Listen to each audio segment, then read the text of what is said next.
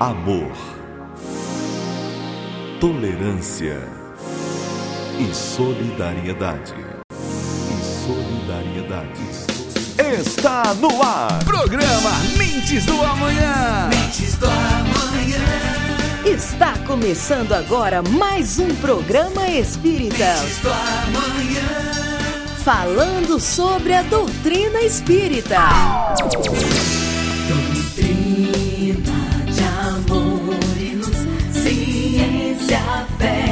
Consolação. Prometida dois Através do rádio, nós espíritas queremos levar até os seus lares mais um pouco sobre a mensagem de Cristo à luz da doutrina espírita e o esclarecimento sobre a nossa vida aqui na Terra e a outra vida no mundo espiritual. Pai é Deus e sois vós a família universal. Irmãos, é a doutrina espírita, a imensa esperança do porvir. Marchai ao clarão da luz bendita e nascer e renascer, amar e progredir. Doutrina de amor e luz, ciência, fé e consolação. Prometida há dois mil anos por Jesus, diretriz da humana perfeição.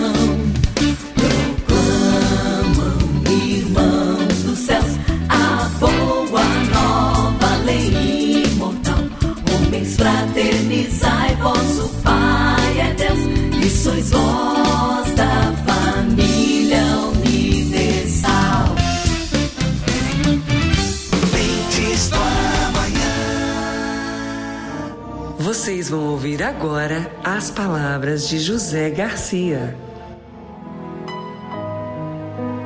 Caríssimos ouvintes, prezados irmãos de doutrina espírita, recebam o nosso abraço, recebam os nossos desejos de muita paz, muita alegria, muita fé interior. Hoje nós iremos falar sobre a lei divina ou natural, ou seja, a lei de Deus. E para começar este estudo, nós gostaríamos de ler a pergunta 614 do Livro dos Espíritos, onde Kardec perguntam aos espíritos superiores: que se deve entender por lei natural? E os espíritos respondem de uma maneira clara, objetiva, dizendo o seguinte: a lei natural é a lei de Deus. É a única verdadeira para a felicidade do homem. Indica-lhe o que deve fazer ou deixar de fazer, e ele só é infeliz quando dela se afasta. Veja que esclarecimento mais profundo. Ou seja, é a lei que nos indica o que fazer ou deixar de fazer. É a forma que nos indica que nós somente seremos infelizes, guardemos bem este conceito. Nós somente seremos infelizes quando nos afastamos da lei natural. Ora, todos nós vivemos no mundo, no universo regido por leis, leis divinas, não somente as leis humanas. Porque a lei natural, ela abrange não só a vida moral das criaturas, mas abrange também todas as leis da matéria, no seu mais amplo sentido. Vejamos, por exemplo, a lei de Newton. Quando Newton nos diz, no conceito da física, que toda ação gera uma reação semelhante, em sentido contrário, de igual intensidade, ele está se referindo exclusivamente às leis da matéria. Porém, quando nós aplicamos isso ao campo moral, ao campo da nossa vida pessoal e à nossa evolução, nós é, podemos concluir também que dentro do campo da nossa evolução, esta mesma lei de causa e efeito, ela vai vigorar. Quem planta, colhe. Ou seja, tudo aquilo que eu faço hoje virá de retorno a mim amanhã. E existe aquela frase bonita, né? A semeadura é livre, mas a colheita é obrigatória. Então, nós vamos verificar que as mesmas coisas que se aplicam à lei da natureza se aplica às leis morais. Uma outra coisa que nós precisamos também é de ter um entendimento. Se a lei de Deus ela é eterna, ela vai mudar? E nós podemos concluir que ela é eterna e imutável como o próprio Deus, como está na pergunta 615. Ora, Deus não muda, Deus é eterno, é imutável. Porque se Deus mudasse, o universo não teria estabilidade nenhuma. Tudo estaria em mudanças constantes. Porém, as leis de Deus são eternas e imutáveis. A Terra, todos os dias, faz seu giro em torno do Sol de maneira imutável. Todos os dias, os astros se movimentam de forma imutável. Ou seja, tudo aquilo que no campo nosso, até mesmo das pessoas que trabalham com artesanato, quando eles misturam duas tintas e gera uma terceira cor, eles estão trabalhando com leis da natureza que são imutáveis, porque toda vez que ele fizer o mesmo procedimento com iguais quantidades, vai surgir o mesmo resultado. Então, a lei de Deus ela é imutável. Então você poderia estar perguntando: se a lei de Deus é imutável, por que é que a cada época vêm pessoas falar da lei de Deus e causam modificações? Não é a lei que mudou. É que Deus, ele nos envia periodicamente mensageiros à Terra para nos esclarecer, para nos orientar, para nos falar das coisas da vida para nos ensinar a vida de convivência, a vida de relação. E essas pessoas, às vezes, com, é, cometem alguns erros. São próprios, são pessoas humanas, são espíritos evoluídos, mas ainda não são espíritos perfeitos, portanto, sujeitos a erros que podem se deixar influenciar pelo meio em que vive, pelas condições socioeconômicas de onde estão habitando, por costumes mais arraigados nas pessoas. Então, é, é, estes emissários às vezes cometem alguns erros, porém, que no fundo deixam grandes, grandes e imutáveis verdades. Nós vemos muitos missionários que reencarnaram com tarefas lindíssimas, que cometem erros, mas são capazes, pela sua própria evolução, pelo seu próprio carisma, trazer para junto de si milhões de pessoas. E isso faz com que as pessoas, de alguma sorte, vão se melhorando, vão evoluindo. Então, é, Kardec, diante desta situação, pergunta ainda uma vez aos espíritos: onde está escrita a lei de Deus? E eles respondem: na consciência de cada um. Ou seja, em nossa consciência está escrito está gravado aquilo que nós devemos fazer ou deixar de fazer. Porém, apesar de estar escrito na consciência, Deus, na sua eterna bondade, na sua magnanimidade, ele faz com que a gente possa também aprender mais, evoluir mais, e ele nos manda periodicamente alguém nos lembrar: isso está certo, isso está errado. Como forma, como aquele professor muito sábio que todas as manhãs, quando retorna às suas aulas, faz uma ligeira recordação aos seus alunos do que foi visto nas aulas anteriores, para que haja a sequência do ensinamento. Da mesma forma procede Deus conosco. Ora, Diante dessa situação, nós poderemos ver a beleza dessa lei, que é a lei de amor. Então, toda vez, está escrito na 614, como acabamos de ler, que toda vez que nós nos afastamos da lei natural, nós nos tornamos pessoas infelizes. Ora, esta felicidade, esta infelicidade, ela gera exclusivamente quando entramos no desvio do caminho, quando abandonamos a lei de amor, que é a lei de Deus. João, o evangelista, no momento de profunda sabedoria, escreveu: Deus é amor. Ora, sendo Deus amor, nós, como seus filhos, por um conceito até de hereditariedade, poderíamos assim dizer, temos dentro de nós o amor, que é a parte da lei natural que nós devemos seguir e cumprir. Então, todas as vezes que eu deixo de amar, eu saio da lei natural. Todas as vezes que eu tenho ódio, raiva, rancor, todas as vezes que eu tenho inveja, eu estou saindo da lei natural e me torno profundamente infeliz. Vejamos, por exemplo, as pessoas ciumentas. O ciúme é um afastamento da lei natural. Você deixa de amar para criar na sua cabeça fantasmas que às vezes, na maioria das vezes, não existem.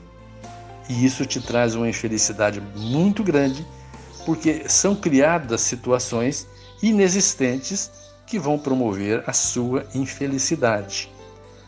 Então, essas situações, repitamos, de ódio, rancor, raiva, ira, ciúmes, inveja, são situações que nos afastam da lei natural e, consequentemente, elas nos trazem profunda, muito profunda infelicidade.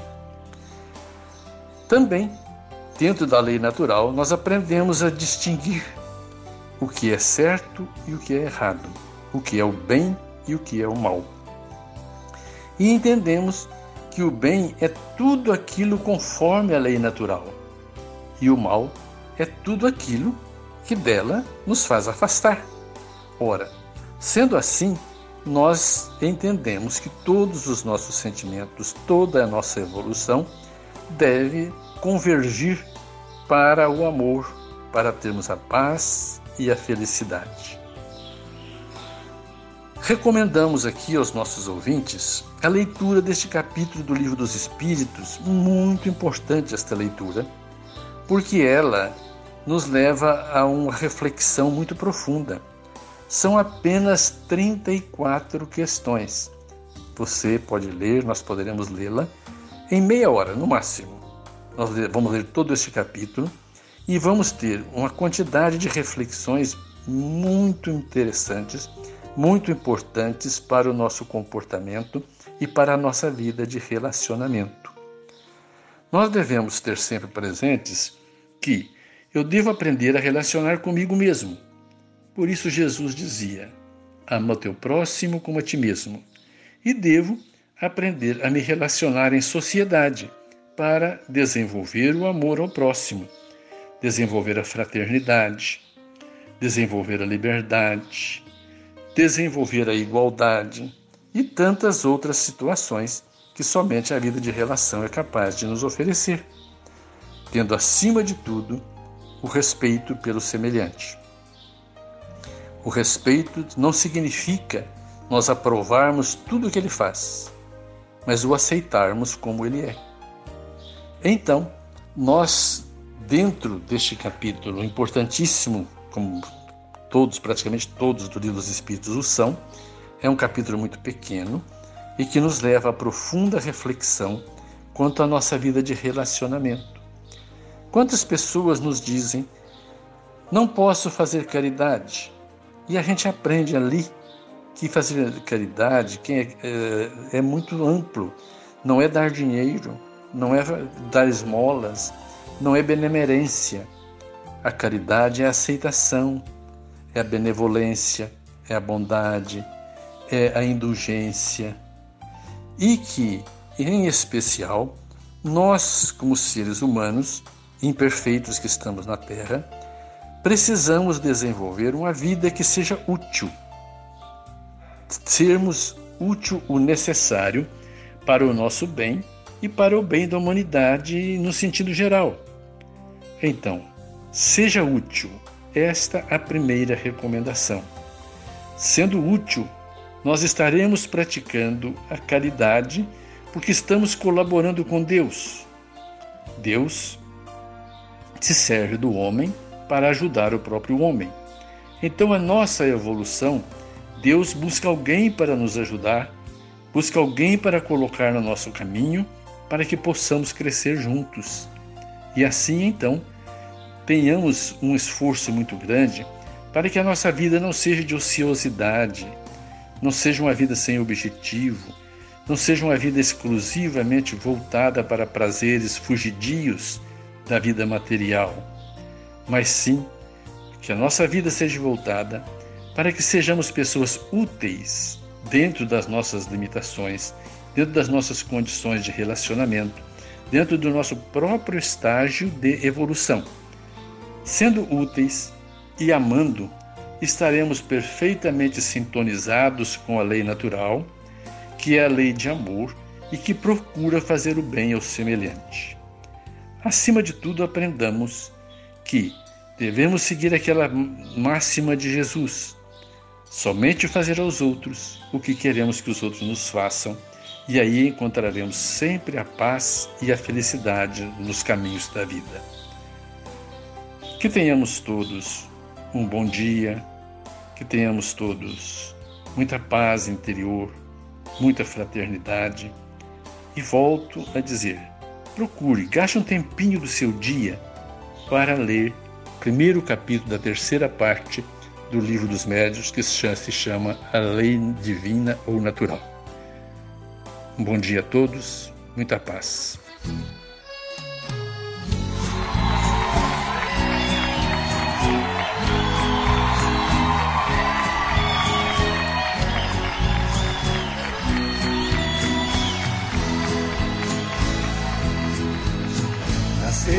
Pedro Leopoldo um ser iluminado. Trazia em sua bagagem difícil missão complementar a codificação kardeciana e consolar sem distinção a todos seus irmãos. Teve infância tão difícil que causava pena. Machucado, maltratado, sofreu humilhação. E quando reclamava a ausência da sua mãezinha, corria para seu quintal pra ver Maria João plano espiritual ela orientava. Dizia pra ter paciência em sua aprovação. Um bom exemplo vale mais do que mil palavras. Os últimos serão os primeiros, não tenha medo, não. Chico Xavier, exemplo de verdadeiro cristão, ensina-me o amor do coração. Chico Xavier exemplo de verdadeiro cristão. Ensina-me o amor do coração.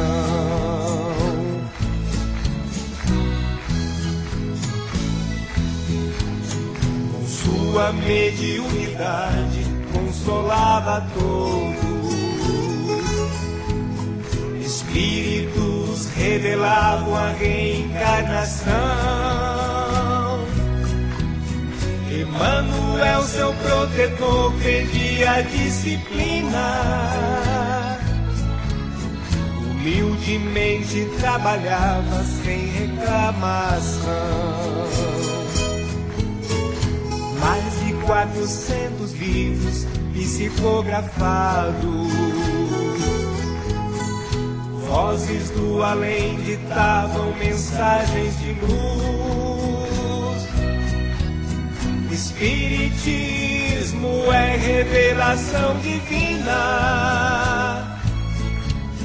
O consolador prometido por Cristo Jesus. Chico Xavier exemplo de verdadeiro cristão.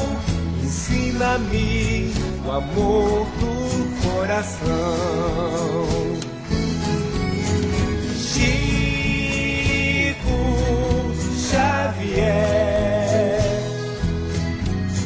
exemplo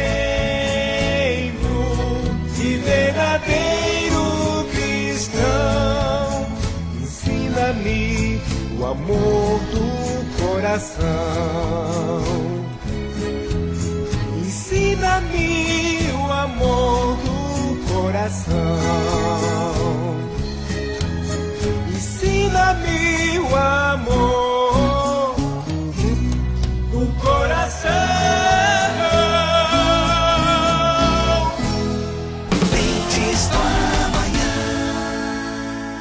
Mensagem do dia. Na jornada de luz, Casimiro Cunha.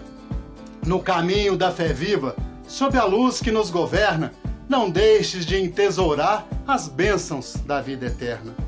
Toda fortuna terrena, em grandes teres e bens, começa devagarinho, em diminutos vinténs. Assim também, vida fora, as graças e os dons divinos principiam levemente nos serviços pequeninos um sorriso de bondade no espinheiro da aflição, descobre fontes sublimes de paz e consolação. Uma gota de remédio, um bolo, um caldo, uma flor no copo da humanidade são sementeiras de amor. Um livro que nos melhore e nos ensine a pensar é luz acesa brilhando no rumo do eterno lar. Uma visita fraterna que reconforte e que ajude, faz milagres de esperança e estímulos à saúde. Um gesto de caridade apaga muitas feridas. Um minuto do Evangelho pode salvar muitas vidas. O silêncio generoso da desculpa de um momento pode evitar muitos anos de conflitos e sofrimento. De gota d'água, o ribeiro é a doce e clara união. De segundos, fácil tempo, de migalhas, fácil pão. Quem se propõe atingir virtude, glória e beleza, insete a romagem santa na pequena gentileza. Se pretendes alcançar os sóis da excelsa alegria, aprenda a galgar amando os degraus de cada dia. Do amanhã. Refletir. Olá, meu caro amigo, olá, minha prezada amiga, seja muito bem-vindo, seja muito bem-vinda. Muito obrigado por se sintonizar com o programa Mentes do Amanhã. E hoje eu estava refletindo um pouco a respeito da história do Brasil. Quando o Brasil foi descoberto, em 1500, na verdade o que os portugueses queriam buscar era o caminho para as Índias.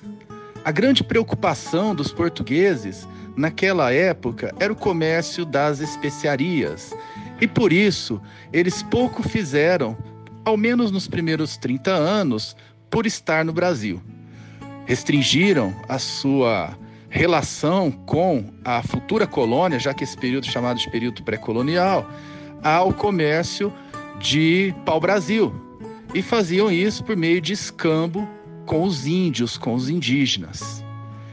Depois, houve a necessidade de ocupar o país, porque o Brasil passou a, a ser invadido por outros europeus, e aí eles criaram as capitanias hereditárias, repartindo o território nacional, conferindo esse território aos as pessoas que ficaram responsáveis por cuidar dessas capitanias e, claro, pagar os impostos para a colônia portuguesa. As capitanias não deram certo, só São Vicente e Pernambuco que funcionaram, muito pelo, pela questão do ciclo do açúcar. E aí veio o governo geral, em que Portugal tentou centralizar o poder na colônia. É, o açúcar veio a ser, a cana-de-açúcar veio a ser a grande atividade econômica da colônia. E, e, essa atividade econômica deu certo por conta dos holandeses, que tinham dinheiro, já que Portugal não estava mais, depois do, da época das grandes navegações, indo bem financeiramente. Portugal estava falida. E aí, o que aconteceu é que os holandeses é que financiaram o açúcar. Mas aí Portugal se unificou com a Espanha por conta de uma questão hereditária que o rei dos dois das duas nações passou a ser o, é, é, o poder de rei das duas nações passou a se concentrar numa única pessoa, não me lembro nomes, e aí esse rei quis expulsar os holandeses do Brasil. Expulsou, os holandeses voltaram, expulsou de novo, e por isso nós tivemos ali um estresse na economia do açúcar que só deu certo quando Portugal, é, quando a Holanda invadiu o Brasil, naquele período famoso de Maurício de Nassau, em que a economia açucareira foi muito bem no nordeste do país. Bom, o que, que aconteceu é que os holandeses acabaram expulsos do Brasil, foram expulsos do Brasil e foram concorrer com o Brasil lá nas Antilhas, produzindo açúcar. E ao mesmo tempo, tivemos a, o início da produção de açúcar de beterraba na Europa. E isso trouxe o declínio do açúcar no país. Bom, quando teve o declínio da cana-de-açúcar no Brasil e da produção açucareira, nós tivemos ali é, o início da exploração do ouro. Então, os portugueses tinham que procurar outra riqueza e começou a exploração do ouro no Brasil, as, a mineração. Então tivemos aí os bandeirantes tentando colonizar, colonizar não, buscar ouro no interior do Brasil. Colonização veio depois no interior do país. Minas Gerais, Mato Grosso, Goiás principalmente. E o ouro no Brasil era muito fácil, porque nós tínhamos, diferente das colônias espanholas, aqui tinha o ouro de aluvião. Nas colônias espanholas era o ouro de mina, que era difícil de explorar, que era o ouro de, aluvião, que era no leito do rio. Então Portugal ganhou muito dinheiro, né? Muito, muito metal precioso, que era o que valia na época, com a mineração no Brasil.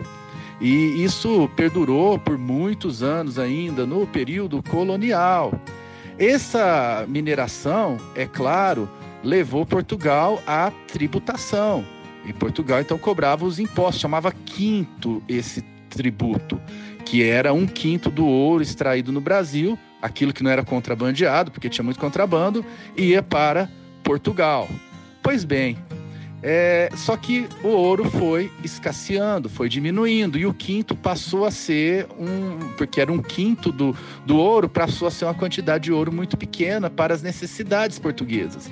Foi aí que Portugal começou a tentar apertar os impostos e cobrá-los à força, além do quinto. Então, além do quinto, tinha que pagar um adicional ainda para Portugal, até Portugal atingir a quantidade mínima de metais preciosos de que necessitava. É quando ocorreu a derrama, a famosa derrama, em que os soldados portugueses entravam a mando da coroa nas casas das pessoas e tiravam à força vários valores que as pessoas, que as pessoas dispunham de bens materiais para efetivar a derrama. Isso, inclusive, provocou várias revoltas. A mais famosa, você sabe, que teve como causa direta essa situação, foi a Inconfidência Mineira, que né, tornou, tornou mártir o Tiradentes. Enfim, você vê que a gente só foi até o período colonial do Brasil. Depois ainda tivemos o ciclo do café, a industrialização e os tempos modernos em que o Brasil, apenas um país do mundo, tem momentos de apogeu econômico e de declínio econômico, de bem-estar econômico e de crise econômica. E assim são os bens materiais. Os bens materiais são efêmeros, passageiros. Nós estamos nesse mundo só olhar um pouquinho para a história para ver que os bens materiais passam. E ao longo de todo esse período colonial, de cerca de 300 anos no Brasil, muita gente se enriqueceu, muita gente empobreceu, muita gente encarnou e reencarnou aqui no Brasil. E o que ficaram não foram os bens materiais, os bens materiais foram embora. O que ficam são as ações que as pessoas realizam. Tem aquela parábola de Jesus, segundo a qual é mais fácil um camelo passar pelo buraco de uma agulha do que um rico entrar no reino dos céus. Será que é isso mesmo? Claro, Jesus usava as parábolas exagerando nas figuras para nos trazer os verdadeiros ensinamentos do cristianismo. Não é que um rico tem menos possibilidades de entrar no reino dos céus do que um pobre. Não é isso que acontece na verdade. O que Jesus quis mostrar é que não são os bens materiais que vão nos levar ao reino dos céus. O que vai nos levar ao reino dos céus é a nossa conduta moral, é a nossa evolução moral, a nossa evolução espiritual. Aqui no plano terreno, para vivermos na terra, nós precisamos dos bens materiais. Mas nós temos que utilizar os bens materiais com parcimônia, tendo consciência de que eles são um empréstimo do Pai, um empréstimo para que possamos cumprir a nossa missão aqui no plano terreno. Nós temos que ter, portanto, a consciência de que o que vai levar a nossa evolução espiritual nos vai levar à felicidade futura, nos vai levar a encarnações mais tranquilas sobre a terra, com menos provas e expiações, e vai nos fazer viver no mundo de regeneração que a terra será em breve depois da transição, é aquilo que nós construímos espiritualmente, aquilo que nós construímos moralmente, aquilo que nós nos melhoramos em termos de perdão, de amor, de caridade, de capacidade de compreender as outras pessoas, de paciência, de mansuetude e de inúmeras outras virtudes que vamos desenvolvendo ao longo das nossas encarnações aqui na Terra. Nós sabemos que aqui na Terra há pobres, há ricos, há classe média, há todas as condições materiais possíveis e imagináveis. Será que seria justo Deus criar todos tão diferentes assim, uns com mais sorte, outros com menos sorte, sob o aspecto material, também sob o aspecto de saúde, pessoas que têm a saúde perfeita e outras que vivem às voltas com problemas de saúde, com doenças muitas vezes congênitas. Será que haveria justiça divina se nós tivéssemos uma vida apenas para viver tudo isso, correr atrás dos bens materiais, porque é a hora de usufruir de alguma coisa que nos faz felizes e o bem material, para muitos, traz a felicidade?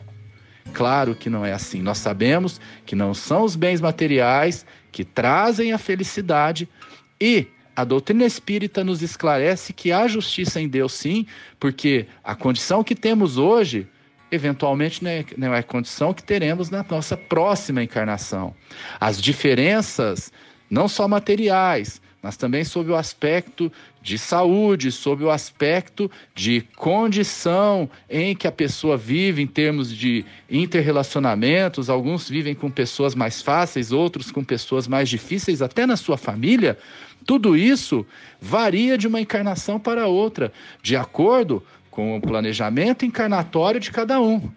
Dessa forma, as condições materiais hoje aqui na Terra não são as mesmas condições materiais daqui na Terra, nossa próxima encarnação, que também são diferentes da encarnação passada.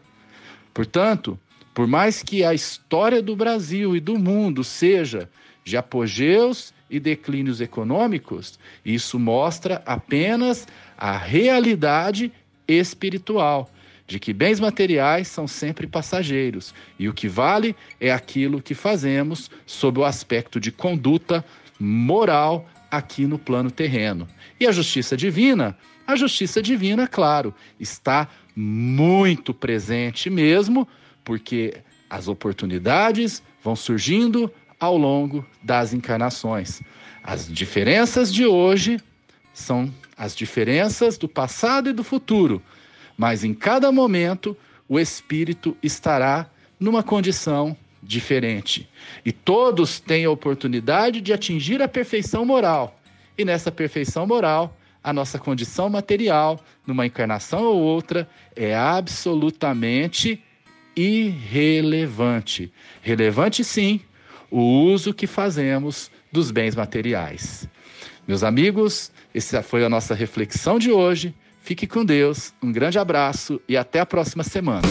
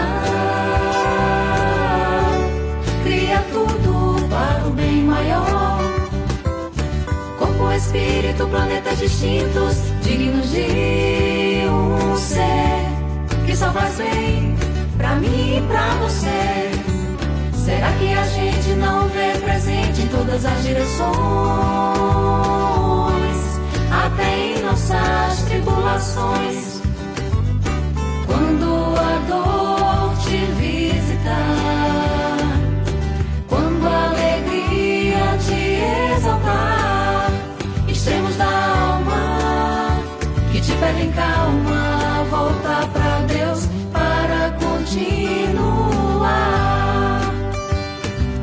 O homem é imagem e semelhança do Pai, que acolhe o filho até quando cai. Não se aflija, persista, siga Jesus. Caminho, verdade vida que nos conduz. Pede a toda hora por decisões, planetas de provas e expiações. Equilíbrio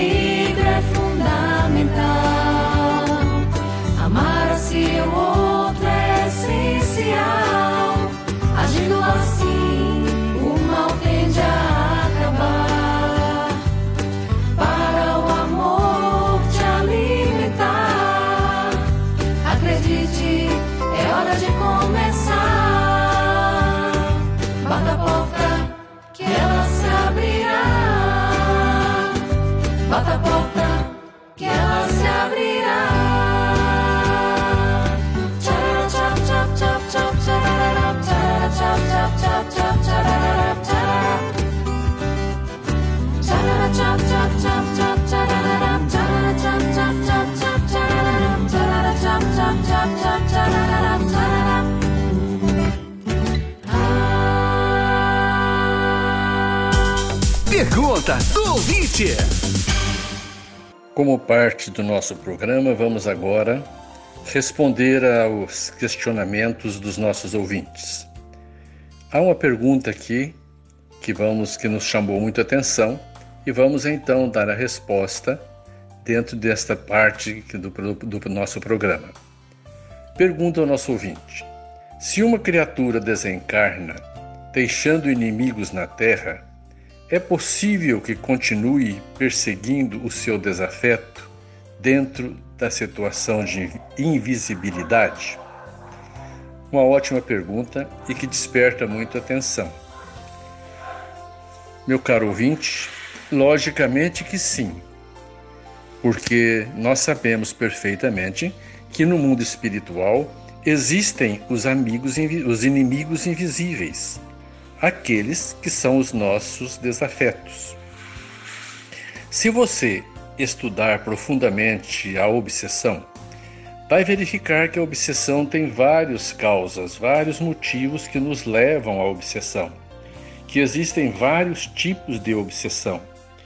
E uma das delas, a que mais chama a atenção, é a obsessão de desencarnado para encarnados, ou seja, o espírito desencarnado perseguindo a pessoa encarnada na Terra.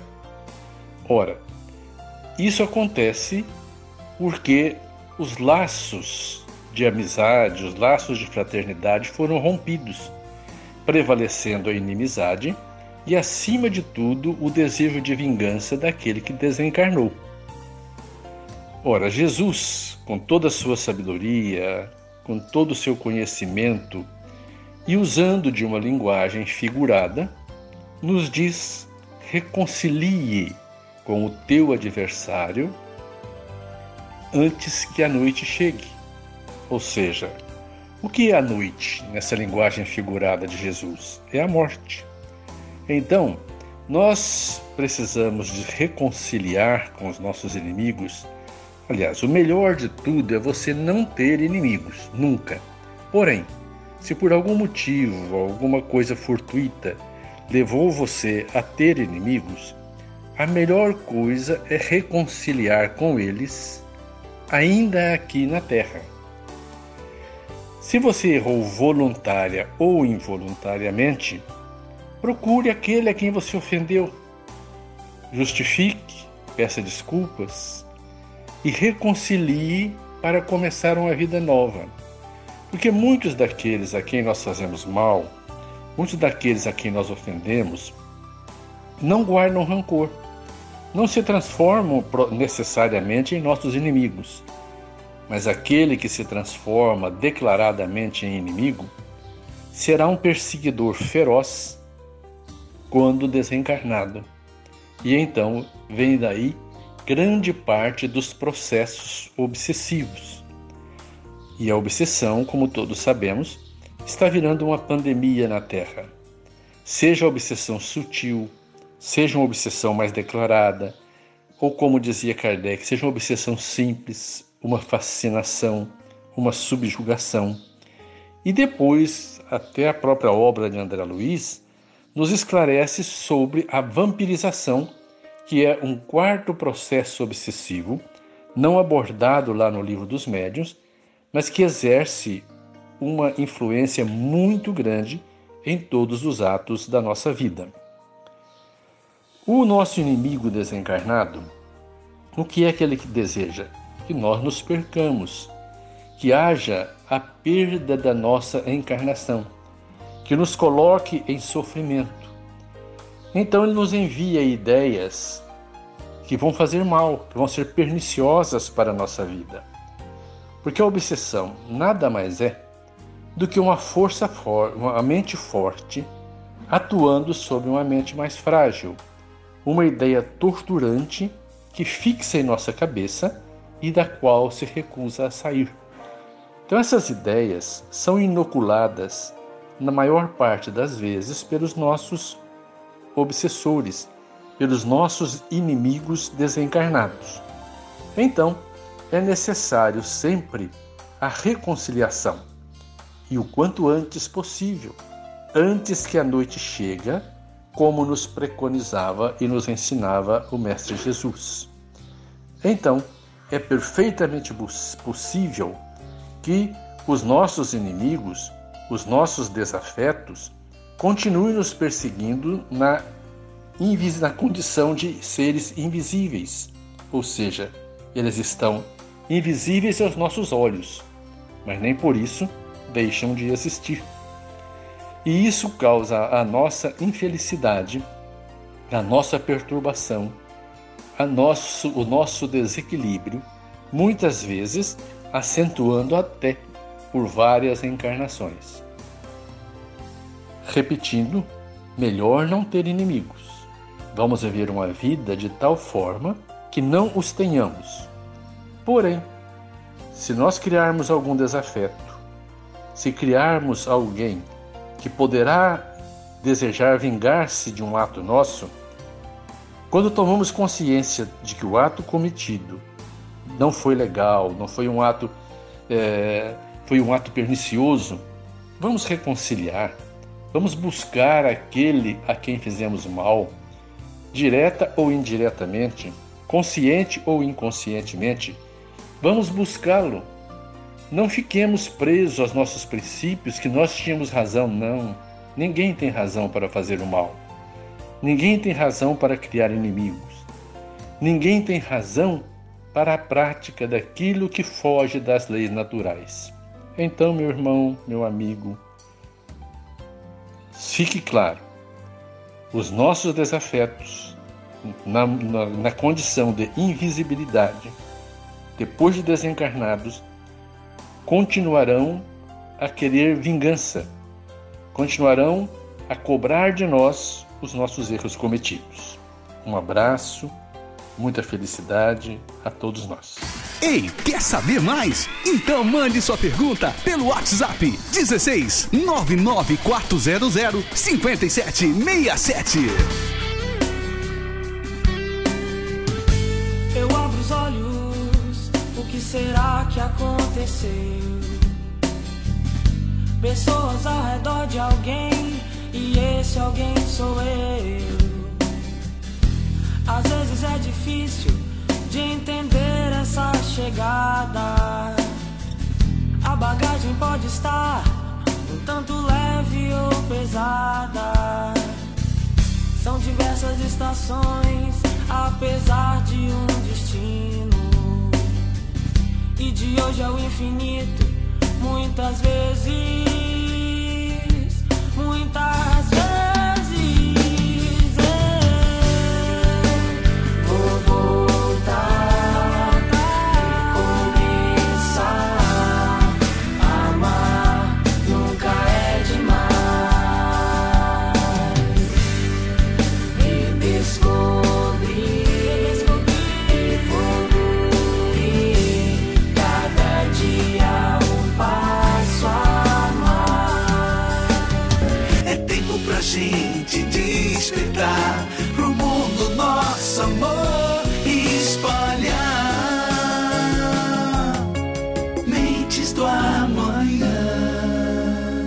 Evangelho no Rádio, com Sandra Duran.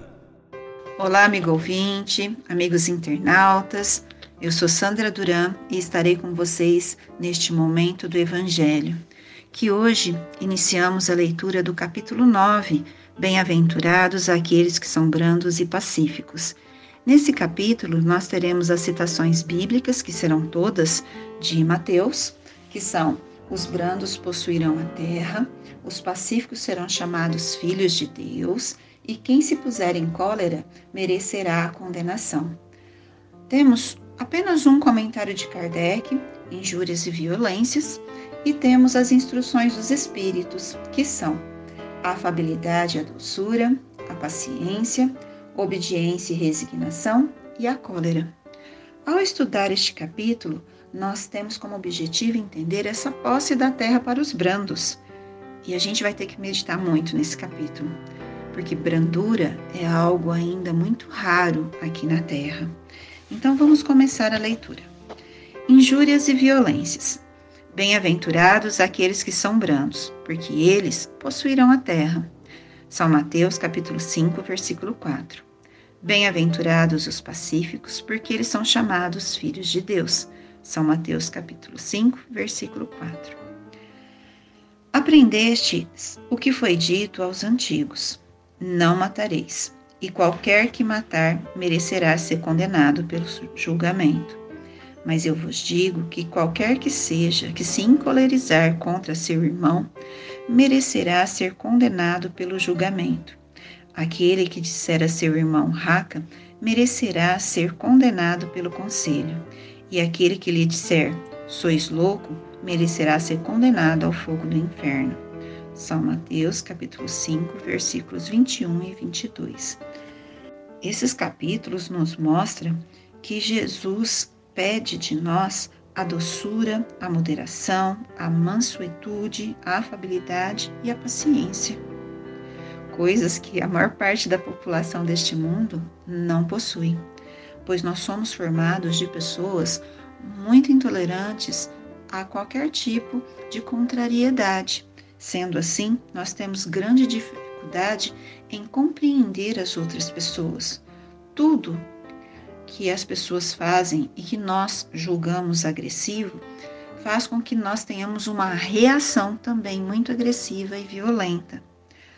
E às vezes nós não compreendemos essa mansuetude, essa moderação e essa paciência que o Evangelho exemplifica e quer que todos nós possamos desenvolver essas habilidades.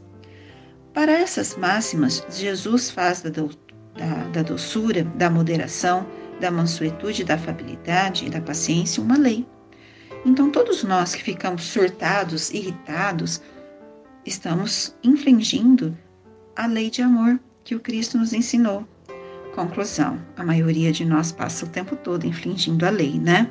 Porque eu creio que não só eu, mas todos da Terra estão constantemente irritados com alguma coisa.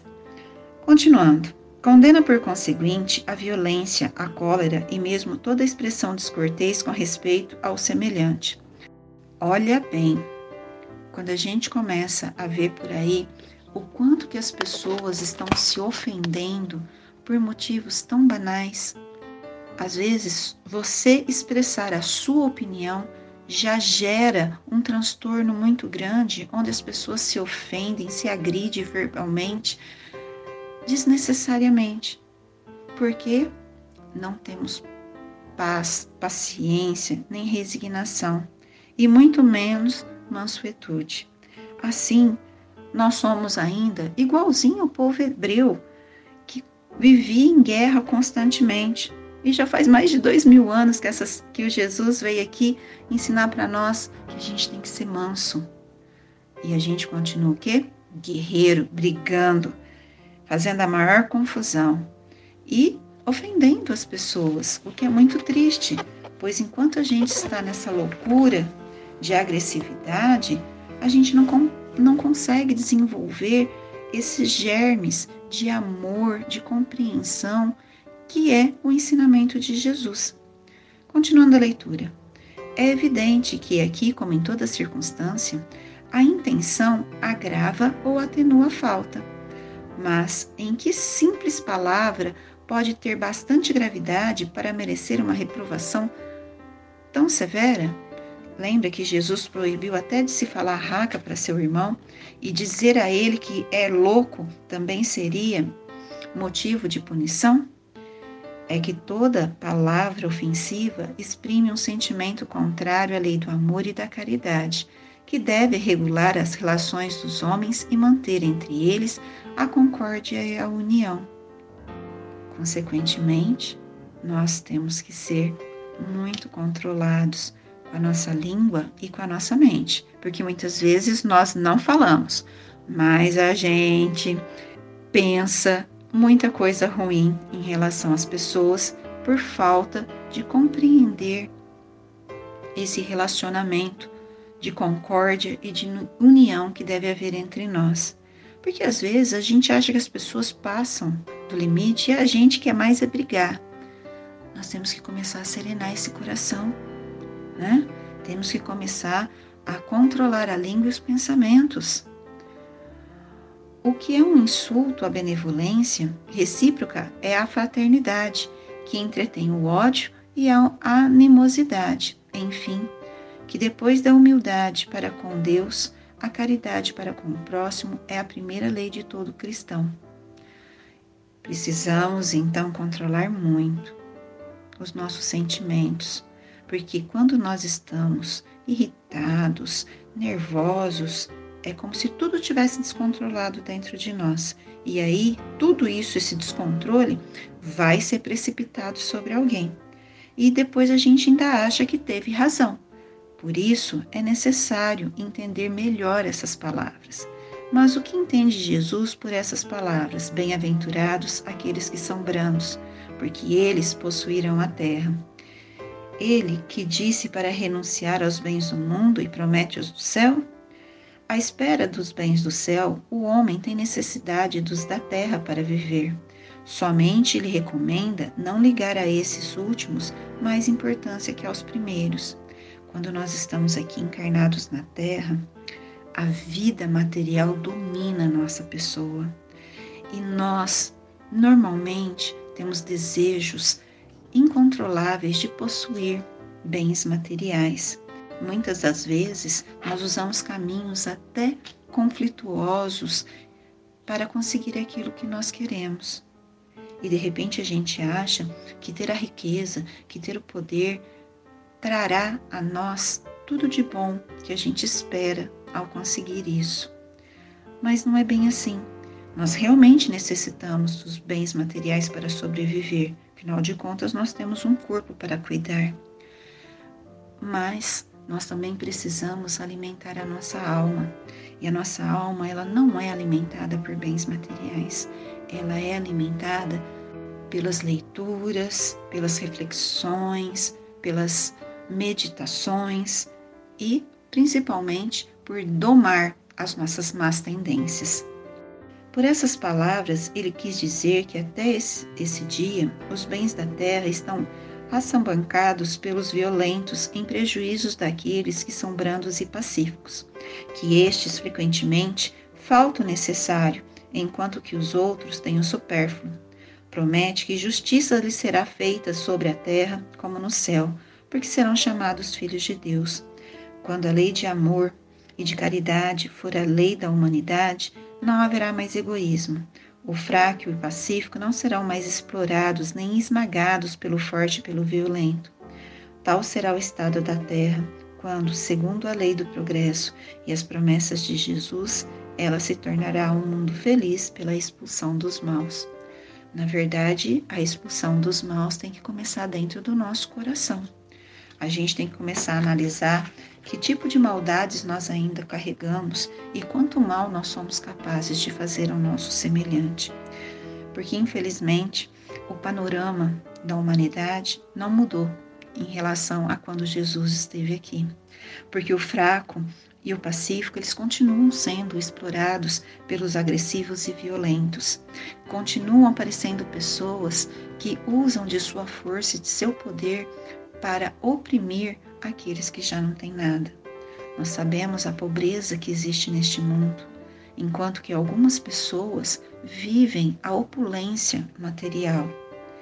Ou seja, ainda estamos no processo de dominação.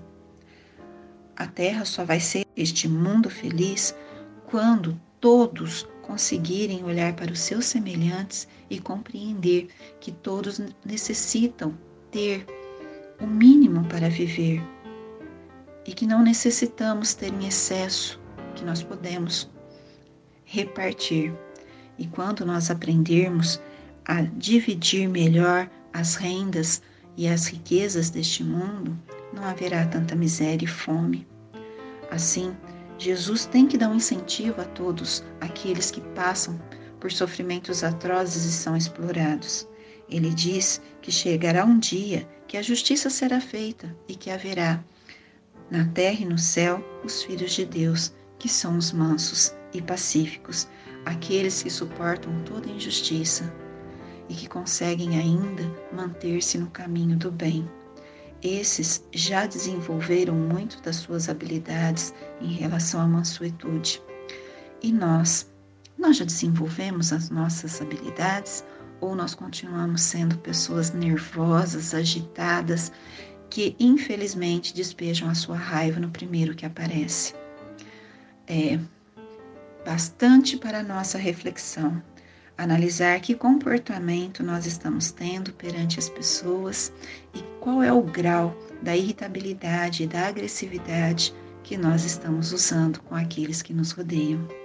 Que vocês possam refletir muito essa semana a respeito desses itens que nós estudamos.